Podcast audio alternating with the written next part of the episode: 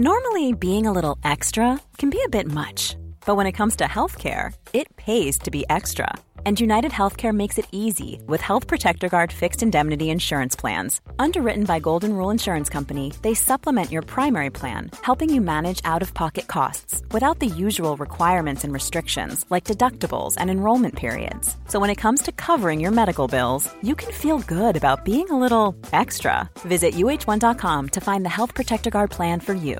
Quality sleep is essential. That's why the Sleep Number Smart Bed is designed for your ever evolving sleep needs. Need a bed that's firmer or softer on either side? Helps you sleep at a comfortable temperature? Sleep Number Smart Beds let you individualize your comfort so you sleep better together. JD Power ranks Sleep Number number 1 in customer satisfaction with mattresses purchased in-store. And now save 40% on the Sleep Number limited edition Smart Bed for a limited time. For JD Power 2023 award information, visit jdpower.com/awards. Only at Sleep Number stores or sleepnumber.com. Picture yourself alone in the middle of nowhere, and there's somebody following you. He went on his way, we so thought, and then we went on ours. But in reality, he really followed us up there.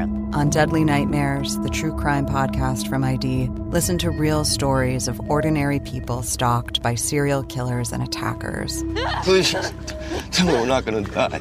Listen to Deadly Nightmares on Apple Podcasts, Spotify, or wherever you get your podcasts.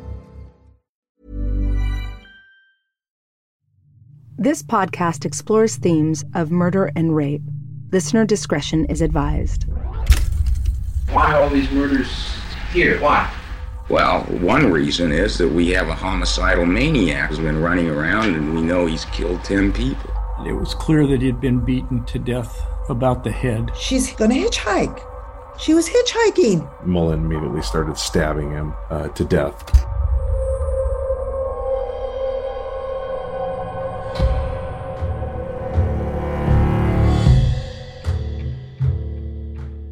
From 1972 to 1973, locals in Santa Cruz, California were terrorized by not one, but two serial killers. Their names were Edmund Kemper and Herbert Mullin. They operated independently and over the course of 11 months claimed the lives of 21 individuals. Young children, teenagers, female hitchhikers, even a priest was slain. No one was safe. I'm Dr. Michelle Ward, and this is Mind of a Monster The Co ed Killer and Herbert Mullin, Episode 2 Investigating Murder.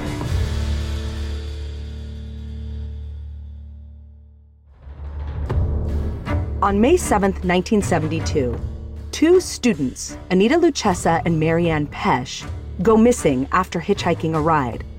They're never seen alive again. But three months later, Santa Cruz investigators make a macabre discovery on the Loma Prieta mountain the remains of a human skull. Terry Medina was a detective with the sheriff's department at the time. The investigation into these remains was pretty skimpy. Uh, you know, you, you were checking what we then call CI&I, which is the state database and NCIC, the National Crime Information Center, on missing persons. Uh, the sheriff coroner, of course, is then tasked to try to find out who these people are. So, accessing these databases, find out who's missing.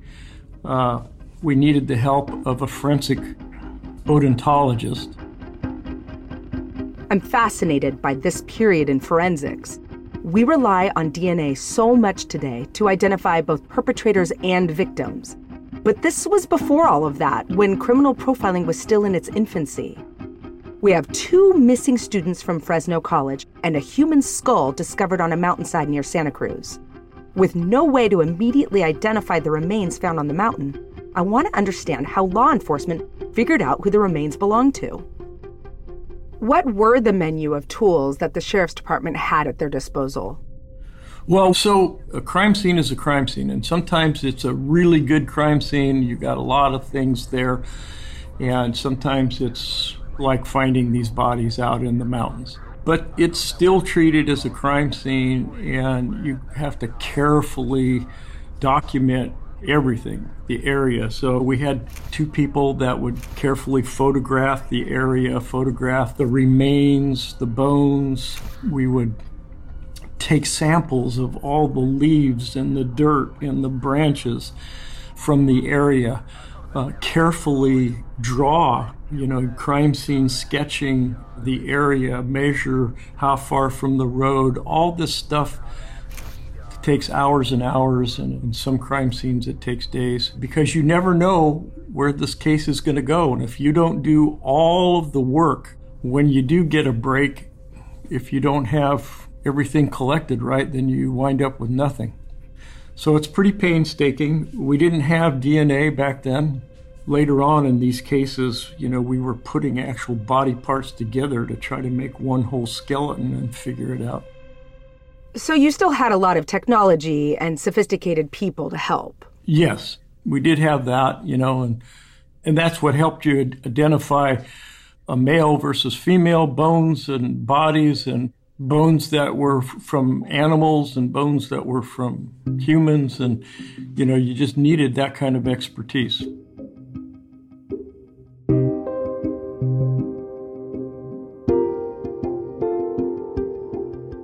Mickey Aluffi was also a detective at the scene and a close friend of Terry's. I've known Terry since we were teenagers, both raised on the west side of Santa Cruz. And we're still good friends to this day. We play golf every Monday. So, you know, he and I go way back. In fact, we were detectives together in the same office for a period of time before he transferred to the what they call the scientific investigation section. But things were so I don't want to say poor in those days, but we had one telephone for the two of us on two different desks. So we had it on a swivel. If it was for me, he would swivel it my way. If it was for him, I'd swivel it his way. So things, you know, they're, they're a little tight. Terry and I go way back. When did you get involved, or how did you become involved? As I was the detective with the least amount of seniority, when they discovered a skull up on Loma Prieta, they figured, oh, let's give this to the new guy, you know. So I ended up getting that case. And it was one of those things where the, the, the skull had been there for some time. It was hard to determine if it was male or female or where it came from or anything. So we had to go through the whole process. That we were trying to determine blood type. Was it male, female, that sort of thing. And eventually we did a dental chart on it. Uh, in fact, we used my dentist. Uh, he, he did the chart on that skull. Later, as the person was identified, they compared the dental charts. And her dentist went to school with my dentist, so they marked their charts in the identical way. The dental tests reveal the identity of the skull. It belongs to 18 year old Mary Ann Pesce. But there's still no sign of her friend who she was with at the time of her disappearance, Anita Luchessa. No one has a clue that both have been abducted and murdered by the same man. And that same man, Edmund Kemper, is just getting started. He's modified his 1969 Ford Galaxie 500 to facilitate his murder spree. The lining of the trunk has been ripped out he has a chapstick ready to drop into the lever of the passenger door to trap his victims inside. He has tape, weapons, and he's drawn up a sickeningly detailed criterion to execute his plans, as he would later outline to psychologist Donald T. Lunde. What are the criteria? Can you list them specifically? Basic safety situations where I have to be aware of what I'm doing completely and totally going on towards it. This is a prior to the, to attack, we'll call it. Uh, I had to make sure there weren't any cops around. I had to make sure no, too many cops had not passed around or passed by in traffic. You know, one cop might have seen me one time too many in that neighborhood and figure something out. So I started following. If there were too many cops around, I wouldn't do it in that area. I'd go somewhere else. Number two was I made sure nobody they knew stayed behind because they would they would remember what kind of car I had. And my third rule was never to trust them. On September 14, 1972, a month after the discovery of Mary Ann Pesce's remains, a 15 year old girl in Berkeley misses the bus to her dance class. Her name is Aiko Koo, and she decides to hitch a ride to the class instead. What she doesn't know is that Edmund Kemper is behind the wheel. Aiko Koo has a passion for dance She's already accepted invitations to perform locally and is finishing a routine ahead of a performance that's scheduled to take place in St. Louis. Her friend Hazel remembers her fondly. I knew Aiko when we were 12 years old to 15 years old, and I was very drawn to her. She was friendly, she had a wonderful smile, she was smart. I enjoyed her sense of humor, very ambitious I think she wanted to be a doctor. And I knew she would be a doctor because she was really smart. And I envied her smartness. I had to work to be an A student. She worked hard and she was an A plus student. And uh, she was very disciplined. She was very easy to like. She was a very likable teenager. And we had a great time together.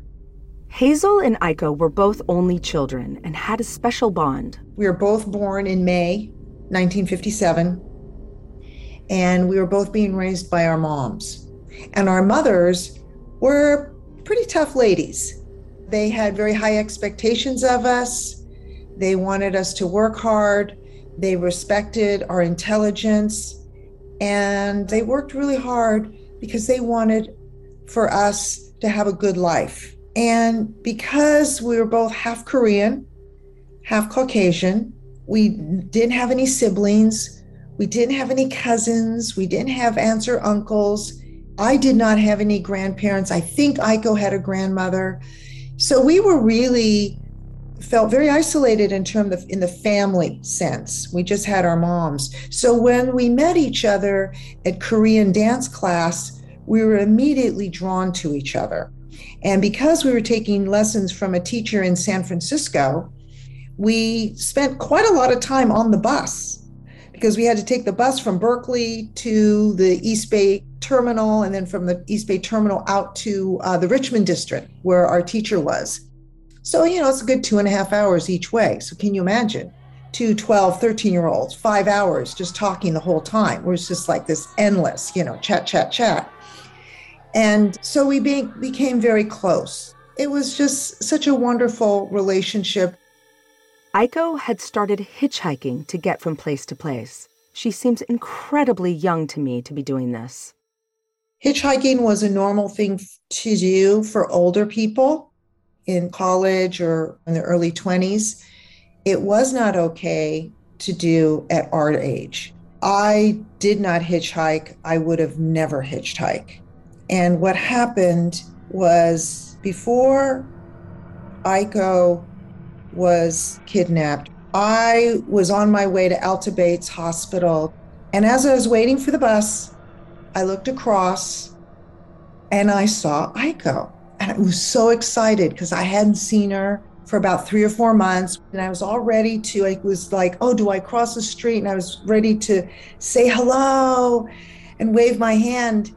And then I saw her stick her hand out, her thumb out. She's hitch- gonna hitchhike. She was hitchhiking. And I was in shock. I was like, what is she doing? I just stared. And I remember, oh my gosh, what do I do? Do I run over and try to tell her? I don't think you should be doing that. We're only 15 years old. We're not supposed to be hitchhiking. It's not a good thing to do. I knew that. And what upset me was why didn't she know that? And before I could decide, my bus came. And I did make a decision to get on the bus. And I was looking at her out of the window and I was waving, but she didn't see me. When Aiko doesn't return home, her mother raises the alarm. I return to Terry Medina. Did the authorities think she was a runaway? I mean, she's so young. Are they worried at this point? She is young. This case is one of the ones in all of these that haunt me. So she disappeared from a bus stop in Berkeley, California. It's about 95 miles north of Santa Cruz County or Santa Cruz City. We really heard nothing uh, about that case. She was reported missing by her mother. And, you know, later on, when we put these big task force together, We had Berkeley PD in the task force and Alameda County Sheriff's Office. And they re- reported that was a, a missing person, kind of a runaway. Although there were detectives up there, I remember this so clearly, that believed this wasn't just a runaway young girl because she was raised by her mom. Her mom was a librarian at the University of California Berkeley. She was her mother's entire life. Her mother made her clothes. Her mother raised her by herself. And the mother impressed on those officers up in that city that this was not a runaway. She absolutely believed it. And so there were, of course, all the posters on all the telephone poles and where's Aiko But it was mostly up there. Being a beach town, everybody figured if a kid runs away, they're going to run away to a beach town, and Santa Cruz was the closest beach town. So there was a few posters of of her uh, d- down by the beach in Santa Cruz. But other than that, it wasn't much of a connection to us uh, at the sheriff's office or even at Santa Cruz PD until much, much later. You mentioned that Aiko Koo was one of the hardest ones. And I mean, even looking at her, I'm pretty hard into all of this, but her face and her mom. And of course, everybody's life is valuable, but that little girl, how could he? How could he with any of them? But, but even he describes her differently than the rest. Yes, he does. Edward Kemper almost describes it in a way that he wished she hadn't unlocked the car.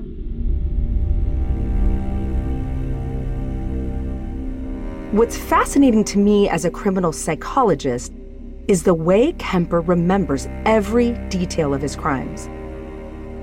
He has meticulously planned out how to entice victims and he manipulates their vulnerabilities. Here's a short clip from Donald T. Lunde's interview with Edmund Kemper. Kemper recounts how it feels to commit his crimes and tells Lunde the story of how he kidnapped Aiko Koo. I gather that you were able to go for a long period without thinking about it, uh, or at least without it affecting you in this way? As long as I was on the streets. From the time it happened, I started in May last year. First, it was scary, you know, doing something like that because there's a hell of a lot of risk. Mm-hmm. And I didn't realize how serious the thing I'd done until after it was done. It's just, and it's weird. I didn't black out or anything, you know. It's just that my, I guess my sense of values were rather different. Well, where'd you pick her up? I picked her up in Berkeley just as I did had the other two. She was going to San Francisco, and I went through San Francisco on the road, on the highway. So how did you dispose of that body? Where? Into two different counties. Head and hands up in Alameda County.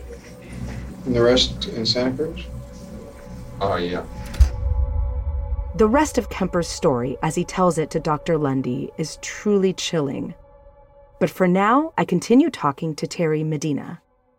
You know, let me remind you that now here's a 15 year old. She does not know how to drive. She misses her bus to take her to ballet class in San Francisco. So she's looking frustrated. She's looking around, and Edmund Kemper is looking for a victim. And it's a perfect victim for him. He knows she's distraught, not paying attention, pulls over, offers her a ride. And out of, I think, desperation, she says yes. And uh, that became the end of her right then and there. Although she wouldn't die for another two hours, probably. So then later on, when my mother showed me the clipping of Aiko's disappearance in the newspaper, I was really upset. I was really upset. I cried. I prayed. And I thought to myself, gee, Hazel,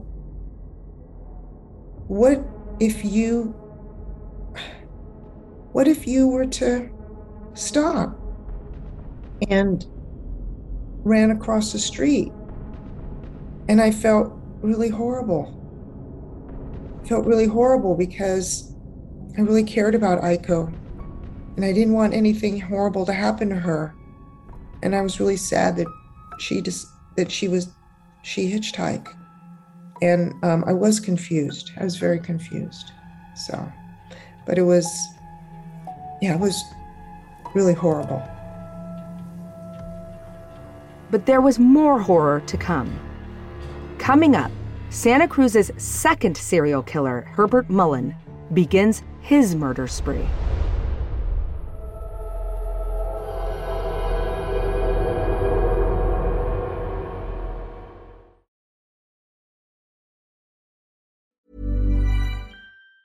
When you're ready to pop the question, the last thing you want to do is second guess the ring. At Bluenile.com, you can design a one of a kind ring with the ease and convenience of shopping online. Choose your diamond and setting. When you find the one, you'll get it delivered right to your door. Go to Bluenile.com and use promo code LISTEN to get $50 off your purchase of $500 or more. That's code LISTEN at Bluenile.com for $50 off your purchase.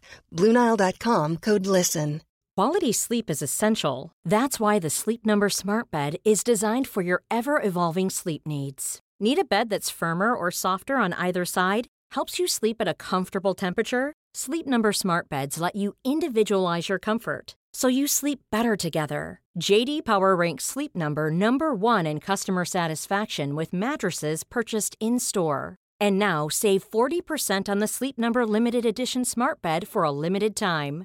For JD Power 2023 award information, visit jdpower.com/awards. Only at Sleep Number stores or sleepnumber.com. Picture yourself alone in the middle of nowhere, and there's somebody following you. He went on his way, we so thought, and then we went on ours. But in reality, he really followed us up there. On Deadly Nightmares, the true crime podcast from ID, listen to real stories of ordinary people stalked by serial killers and attackers. Please, tell me we're not going to die. Listen to Deadly Nightmares on Apple Podcasts, Spotify, or wherever you get your podcasts. Hey, it's Janice from Warner Brothers Discovery. If you're looking for a little extra peace of mind, you might want to check out SimpliSafe. Simply Safe was kind enough to send me a home protection system to try out, and I couldn't believe how easy it was to set up. Not only that, I'm kind of a gear nerd, and I was really impressed by how clear the camera was. I also love the smart lock keyless entry because there are a lot of things to remember each day, and my keys aren't always on that list, okay? Not only that, SimpliSafe offers a 60-day money-back guarantee, and US News and World Report awarded them the best home security systems of 2024. SimpliSafe has given me and many of our listeners real peace of mind, and I want you to have that too. Right now, get 20% off any new SimpliSafe system with Fast Protect monitoring at simplisafe.com slash mind of a monster. There's no safe like SimpliSafe.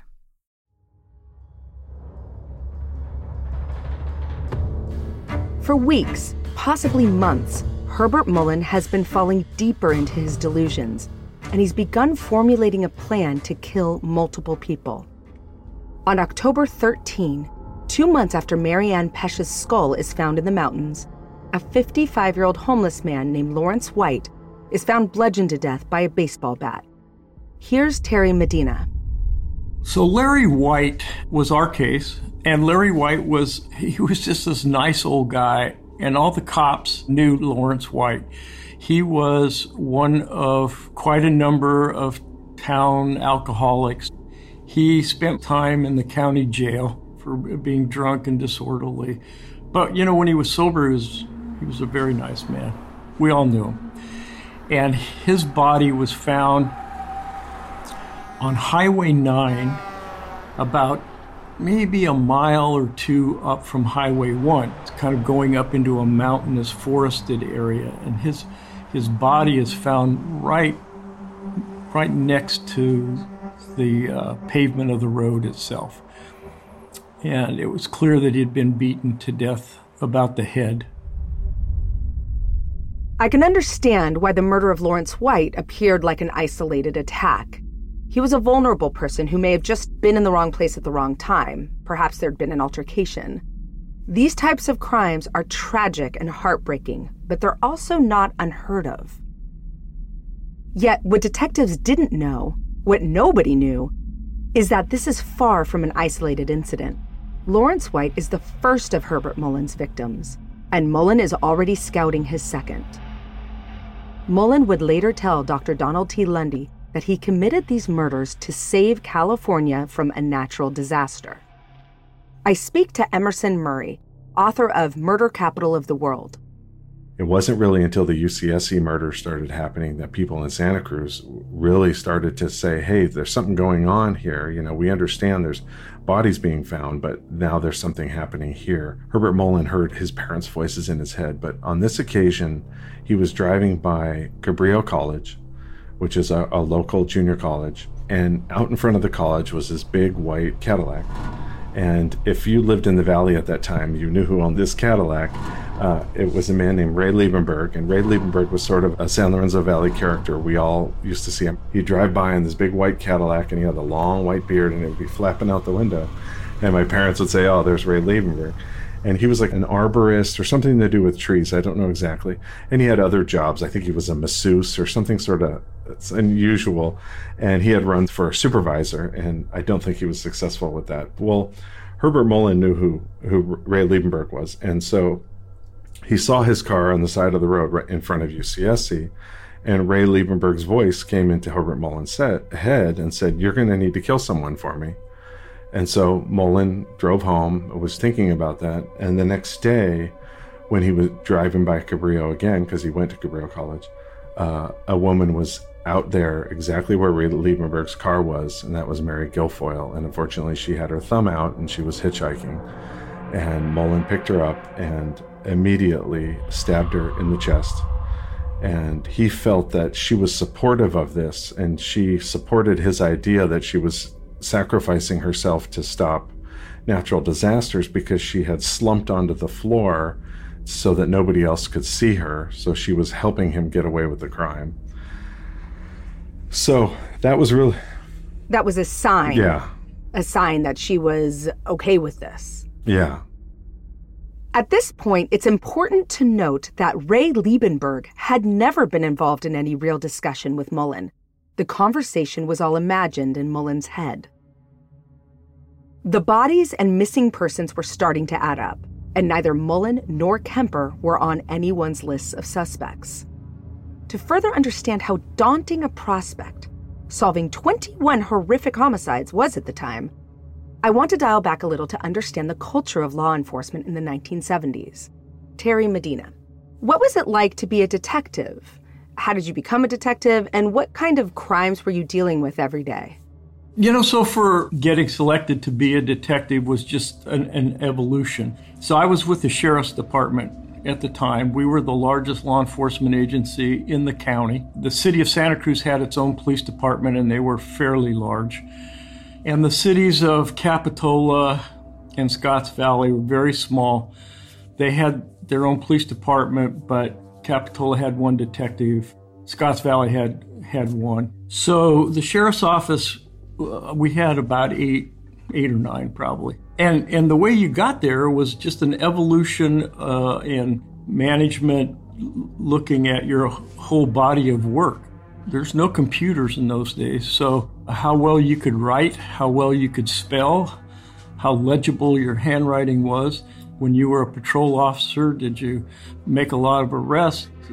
What did the district attorney's lawyers think of you as a witness in court?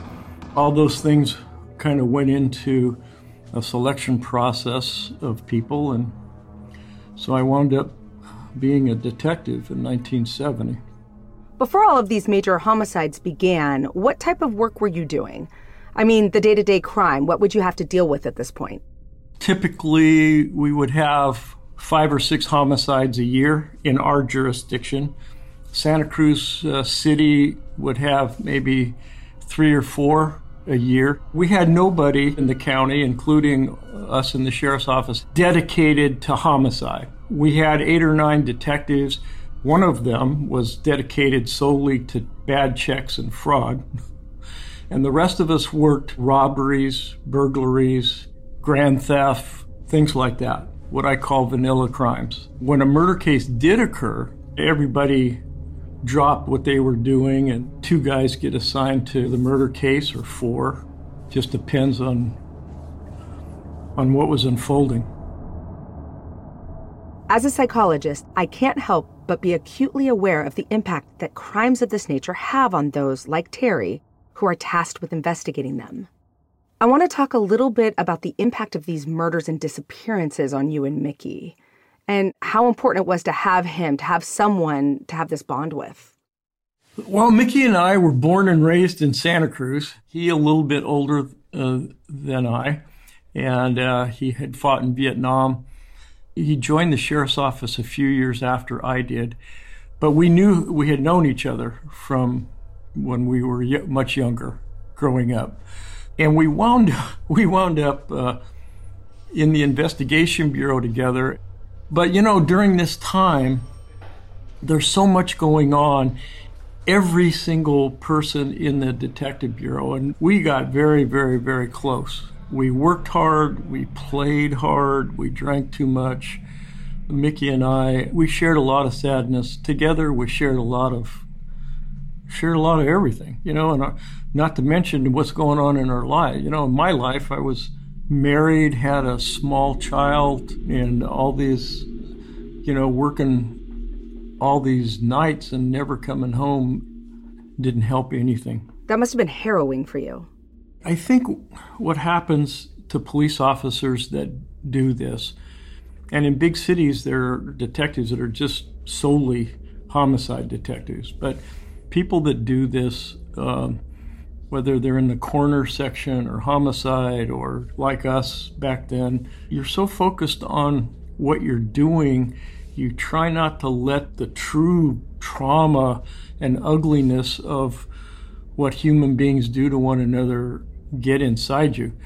And everybody handles it in a different way. I mean, I said we worked hard and we played hard. We worked so many hours. And there were some bars that told us where the key was so we could unlock the door and go in and drink in the bar after we were, no matter what time of the day or night it was. you probably needed that. yeah. So, so you just got so tight like a cohesive unit. You laughed together, you felt bad together, and you just try to drive through it. You just, because there's a job to do. I know you hear that all the time, but you, you keep doing it. Terry's partner, Mickey, has similar recollections from the time. What was it like for you to roll up onto these crime scenes? How did you cope? You have a tendency to build a defense mechanism. Um, you look at some of the things, uh, maybe with the kind of gallows sense of humor. You try to distance yourself emotionally from it. There was another homicide in Santa Cruz about the same time that wasn't associated with Mullin or Kemper, but it was a, a young girl. Uh, her stepfather, they were camping and he got irritated and threw her across the campsite and hit her head on a log and it severed her spinal cord.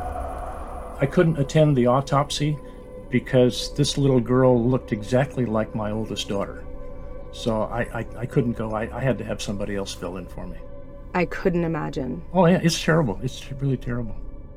Did you ever feel like quitting? Not at this time, um, because everything was happening so quick. You know, we just wanted to get out there and do the best job that we possibly could.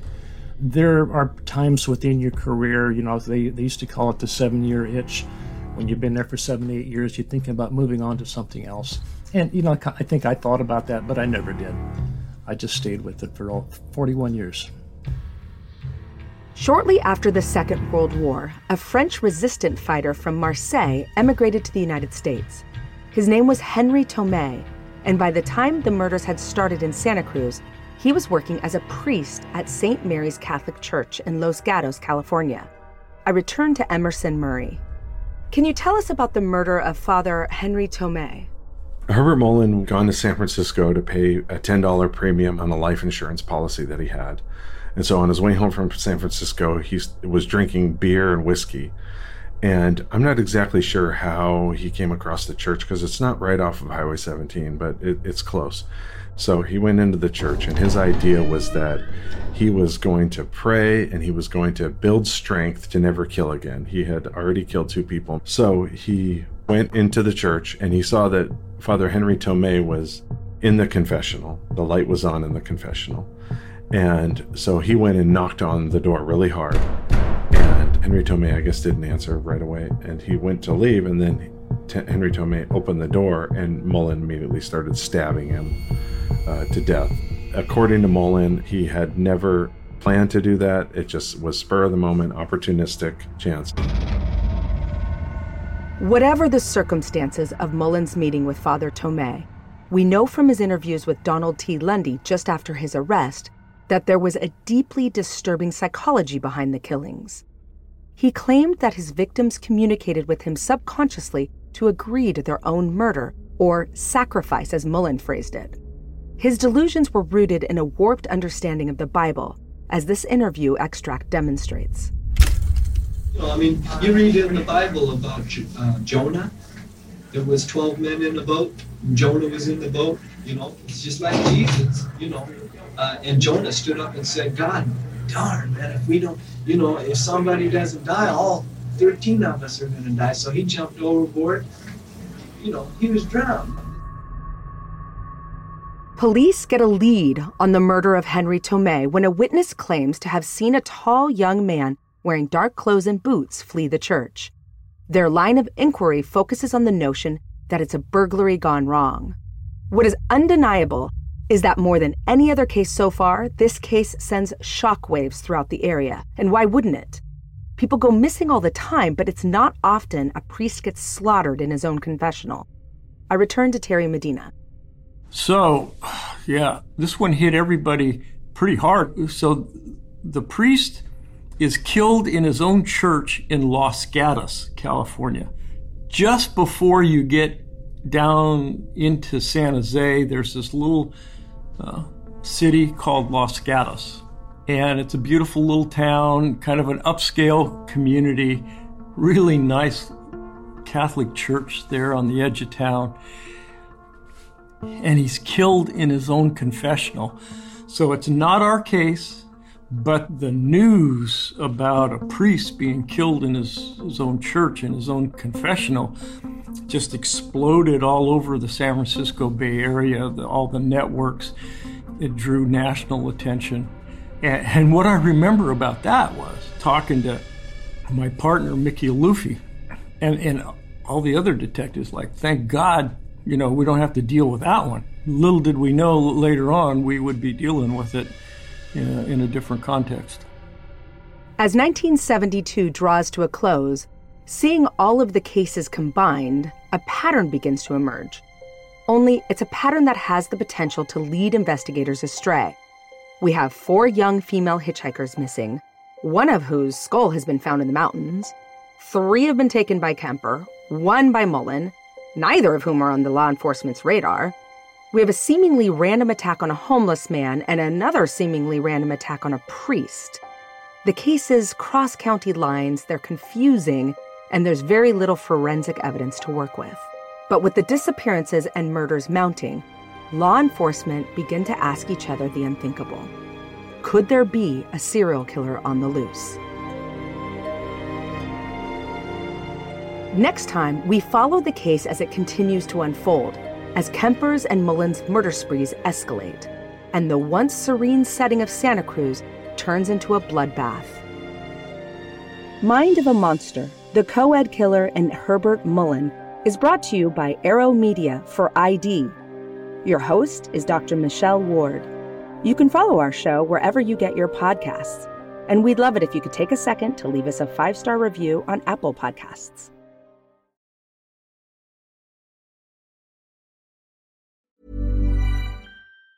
Want flexibility? Take yoga. Want flexibility with your health insurance? Check out United Healthcare Insurance Plans. Underwritten by Golden Rule Insurance Company, they offer flexible, budget friendly medical, dental, and vision coverage that may be right for you. More at uhone.com.